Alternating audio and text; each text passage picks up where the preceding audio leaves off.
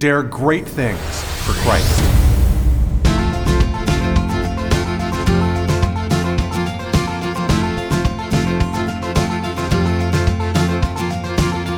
Christ calls us to dare great things. In the marketplace, as well as in the mission field, there has never been a time like the present for the spirit of the Catholic entrepreneur. Now is the time for men and women of great courage and great vision to engage our church and our culture. Now is the time to dare great things. And here is your host as we dare great things, Father Nathan Cromly, the president and founder of the St. John Institute. Regardless of what we have to say, our ability to say it is equally important. If we cannot express what we have inside, no one will listen to us anyway. This is the great intuition of Saul Alinsky in Rules for Radicals, where he outlines the words used by organizers, the education necessary for an organizer, and highlights the importance of their ability to communicate. How does this relate to the gospel? Hi, everybody. We're going to be talking today about communication and education of an organizer in order to communicate according to the thinking of Saul Alinsky. But more than that, I want to talk about it according to the thinking of Jesus Christ. Because after all, we're here not just to study the thought of this person in, uh, in Rules for Radicals, this one book that he wrote, because it's an important book, of course, and it's done a lot to shape our world today by shaping people who have shaped our world, for better or for, for worse. This book has been effective. And I want to look at it because when you look at things that are effective, well, you learn how to be more effective. it's kind of a simple thought, but it's a very important one. I mean, are, do we want to just allow ourselves to have great ideals and to want to change things and make an impact? Uh, are we satisfied if we never do? One thing that's, I think, a, a plague for us as Catholic leaders is that we're not thirsty enough to make the impact. And Saul Alinsky represents somebody who was completely focused, too much so, to be honest with you, but he was completely focused on that impact, that impact alone. He even relativized it to the truth. He relativized the truth to it. He's like, it doesn't really matter if you're right or wrong. What matters is if you're effective. And he makes statements like that. But there's something refreshing about being around someone who actually wants to make the change. George Washington, for example, uh, you know, to use another secular example, George Washington was passionate about the revolution. And at a moment when many of the soldiers in the American Revolution were turning around and leaving, I'm thinking of December 1775 and early January 1775 when Boston was under siege, and they just never thought that they had to stand up this long in the cold and things were coming up, but they weren't being paid, and they just they just started walking off. It was Washington who held the course and said, Well, you may choose to leave, but every country needs us to be patriotic now because everything in our country is on the line. And even though in his personal letters that he would write to his former secretary, uh, he would, you know, bemoan the fact of things and talk about, I never should have taken this charge and things like that. On the outside, he always demonstrated a passion for what he was all about. And the people followed him because of it. He wanted to see the war won. You don't fight in a war unless you intend on winning it. Well, there's so many of us today that aren't quite thirsty enough, to be honest with you, about winning the cultural wars to, for the issues that are defining our children and our marriages and who we are in the future of our country. And yes, I mean in terms of the, the, the, the political situation today, of course, but to win it in the name of the eternal, to bring God effectively into our workplaces, to make an impact and a difference on the people that are around us. We're, we're, we're far too lackluster far too often. And I don't think that that's the way of the Lord. You know, as a as a priest, and I go around talking about leadership all the time. Everyone knows that. Ah, Father Nathan, the St. John Institute, the Leadership Institute. That's true we aim to be the premier center for Catholic leadership in the country. Why? Because why wouldn't we? We believe in what we do, right?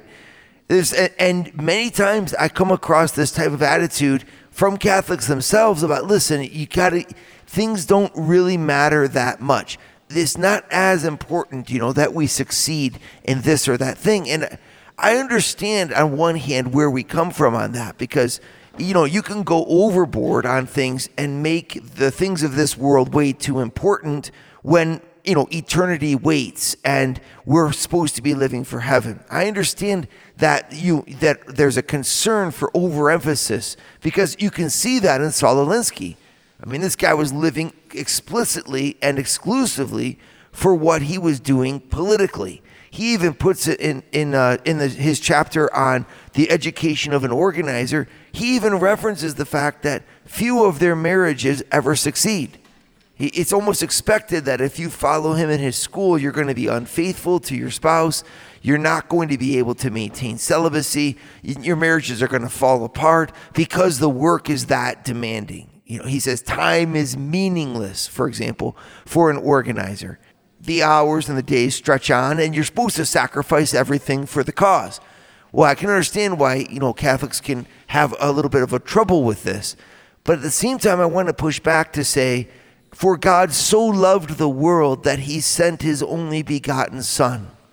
And Christ so loved the world that he sent his 12 apostles. And all of this sending into the world is because the world is important. If you were to look at yourself as having been sent to your family with a deeper sense of, of a belonging to God, you, the challenges that you would confront in your family well, they would be opportunities for you to meet your God and see his strength instead of objects of complaint. Or if you were to see yourself as sent into this world with the lights and the talents and the passion that God wants you to give for the changing and the betterment of this world, well, you, you would look again at what's happening outside of you, not as, as something we should just bemoan, but something that we should attack. Catholicism is not about playing defense, folks. It's about playing offense. And playing offense, it means trying to score. We're trying to put the football in the end zone, okay? And this is something that, that Saul Alinsky represents and puts forth for us in a marvelous fashion. So, how serious can we be at the same time about the mission that God has given us? a teacher who doesn't want to teach well. I mean, will they ever be a good teacher? Uh, a business owner who doesn't intend on making his business thrive. How is the, he to be relied upon by his staff, by his employees? Uh, a pro- trained professional who works every day uh, in, in the office and, and is there to, to make a marketing plan, but doesn't want to make a good one, won't be there for long. Folks, if we don't intend to knocking things out of the ballpark, we shouldn't be up to bat. And the fact is, a lot of us are up to bat, and we haven't heard that message because we think it's okay to just muddle our way through, which is why other people are taking our positions away from us. If we don't use the microphone that is on top of the podium. Someone else will. I want to see you using it, right? This is why we're studying this class. And this and Jesus wants to see you using it. When our Lord came to this earth, he chose the most effective means to save the world. There was nothing better to do than to, by coming in through the Virgin Mary. No better way to save the world than in his family for 30 years. No better way to save the world than on the cross but he looked out for and tried to find the best ways. He sought to be effective. It was according to God's will, it was in God's time. There were times where it was seemingly ineffective, but he never lost his taste or his drive to make that impact. Now, in your think about if you know you, you're sitting there as a manager, and you have uh, people underneath you that you have a difficult time with. Are you going to go after and try to actually make the statements and have the communications and the conversations that you need to have? Or are you going to put off the conflict? Well, most of us put off the conflict because we're not intent on winning. That's just an example. But when you know that that person's sitting there and you know you've got so much to do, Well, maybe it's time to be so intent on being the manager and the leader that you know you're supposed to be that you won't let anything get in your way, neither fear nor lassitude. Father Nathan is producing an ongoing source of videos to form, unite, and inspire you and your family. Go to eagleeyeministries.org. That's E A G L E E Y E ministries.org. And subscribe to Eagle Eye Pro. Subscribe today. So, where does Saul Alinsky say all of this? How do we how do we get a grip of his understanding of what it takes to be an organizer in his words? Well, it starts if you look at the chapter on communication. Uh, here's a statement that just it's the most beautiful thing. He's, he, I love when he writes and that he begins his paragraphs most of the time with his main idea. He either starts with the main idea or it's the last sentence, the first or last. And every chapter, he hits it right off the top. And here's what he says in the beginning of chapter six of his book, uh, The Rules for Radicals. He says, One can lack any of the qualities of an organizer with one exception and still be accept- effective and successful. That exception is the art of communication. It does not matter what you know about anything if you cannot communicate to your people. In that event, you're not a failure, you're just not there. Right? Very strong words. What's Alinsky saying? For him, all that's necessary to organize a, a, a people into a position of grasping power, the have nots and the haves, requires that the leader of those people be able to communicate her ideas effectively to the people she's leading. Uh, now, that's amazing because it's something that we don't always emphasize. We think that the leader has to be the general out in front, it has to be the passionate person willing to take on every storm, which is kind of true, especially if you're an organizational leader. But as essential to anything, according to Alinsky, and according to the time held tradition of the church as well, is the ability that you have to bring what's on the inside of yourself into what's the, in the inside of the other person while respecting that the other person is uniquely qualified and is a different person from you. This, this is what's hard about it is that there's something in common. You want to bring what's inside of you and put it into what into your people, right? But you have to do it in a way where the people own it as if it was from them with their own genius, their own memory and emotions and education around that same concept, but expressed and held in a whole different way. That's a very tricky thing to do, right? Because it requires, on the one hand, that we start with what's inside of us and we end with something that seems different when it's inside of the other. And it's not that it's different, it's just that it's expressed differently. This is very hard, very, very hard to do. And yet it'll define our success or our failure as a leader.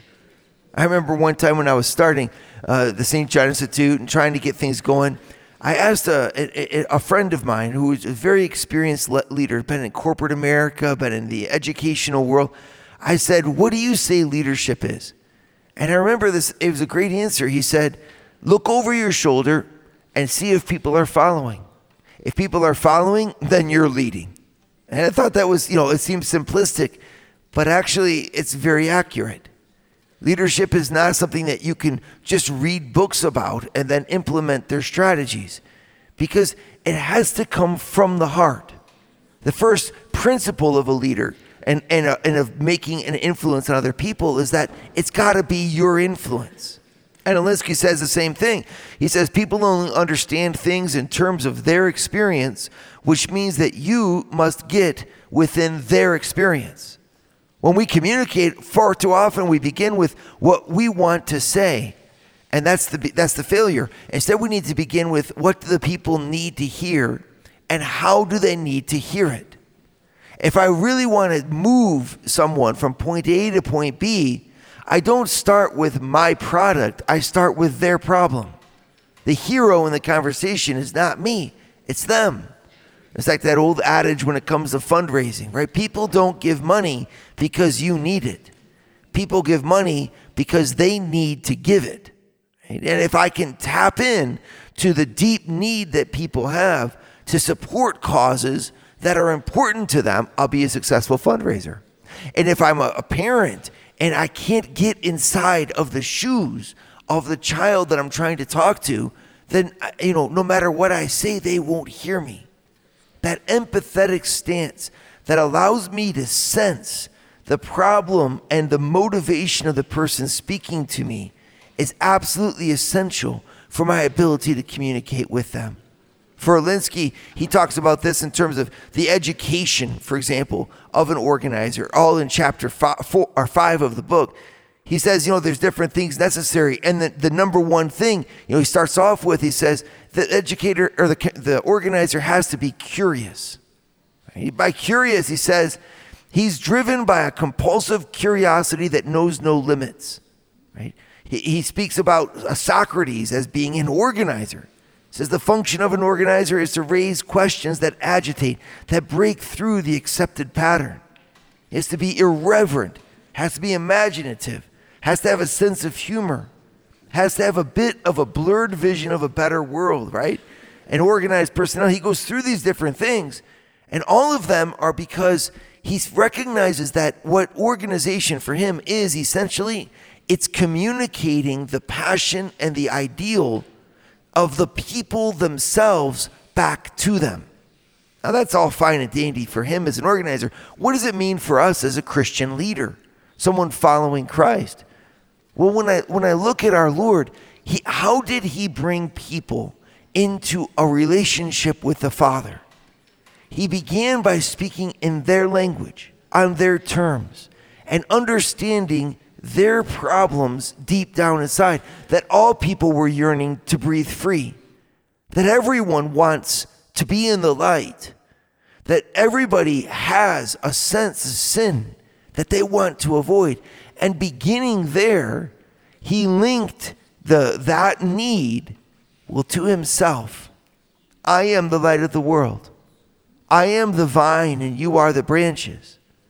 I am the way, the truth, and the life that you seek, right? It's not enough just to have the truth. To bring someone else into the truth, I have to begin by looking where they're looking forward for it.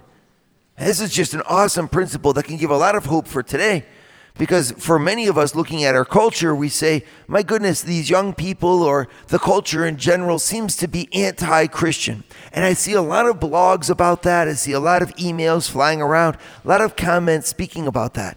And I don't like it as much as it could be very true. What I don't like about it is that sometimes it seems like we're backing ourselves into a corner where there's no hope. The same Christians that are saying, oh, we're being persecuted, you know, this way and that way. And again, we probably are. But the messaging that comes across from that is often a messaging of despair, meaning that there, it's too late. The world is evil. The culture is bad. We must stand up and condemn it, or else, you know, they're going to condemn us. That type of logic. And for all the truth that might be there, I want to push back a little bit and say, my job is not just to condemn the culture. My job is to save it. And if I can look at a culture, call it out for what it is, where it's bad, yes, name where it's persecuting me, etc., fine. But I have to do it all with this intention of finding that the same things that they are persecuting me for are typically the very areas where they're crying out for my message. The fact is, the family, sexuality, the, the role of, of money in the economy, the open border issues versus the fence, all of this type of things that are dominating the conversation in our world today, these same issues are precisely where the church could pose her positive voice.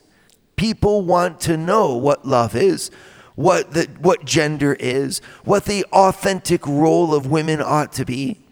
I just have to read inside of the violence and the vehemence of the attack the cry of someone looking, on the other hand, for precisely what I have found.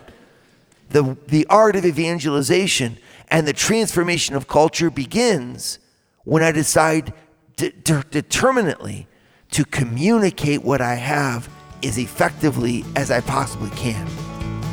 Father Nathan has founded the St. John Institute, the MBA program that develops students into the leaders of tomorrow by giving them a missionary's heart and an entrepreneur's mind.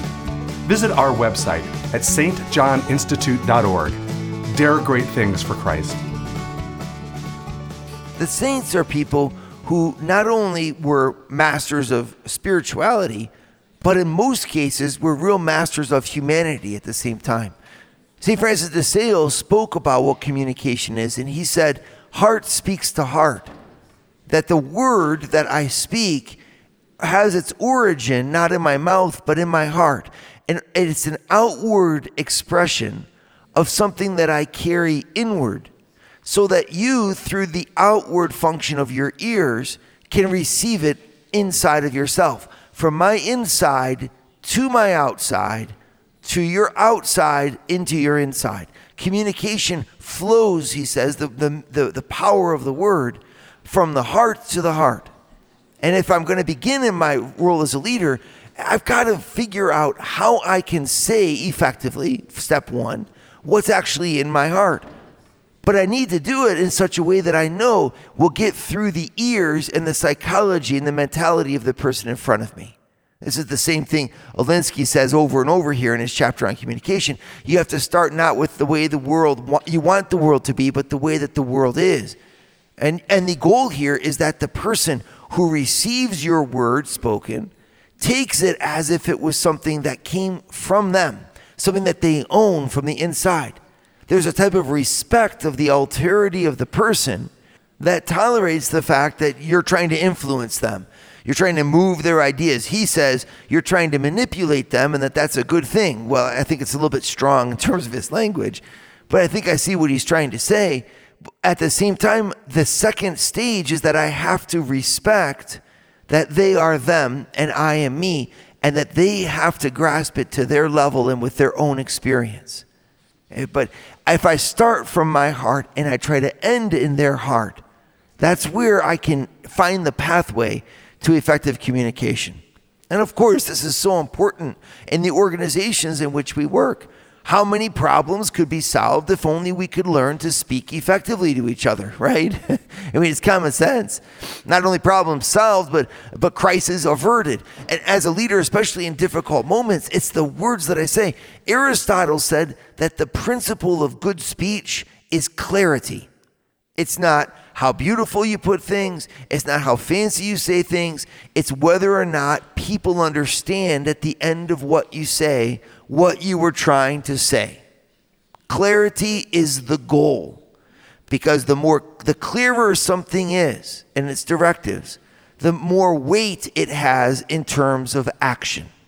If I want to move my people, I should seek to speak clearly, distinctly. And that means not just in terms of brevity of words, it means getting into their problem and solving it for them. Man, if I could only do that with my spouse, right? If I could only do that with my children, if I could only do that with my colleagues, that speak in a way that allows them to act and moves them to act effectively, I would be a leader. And, uh, and as Christians, we see our Lord as the master of this. When he spoke, people were riveted to him.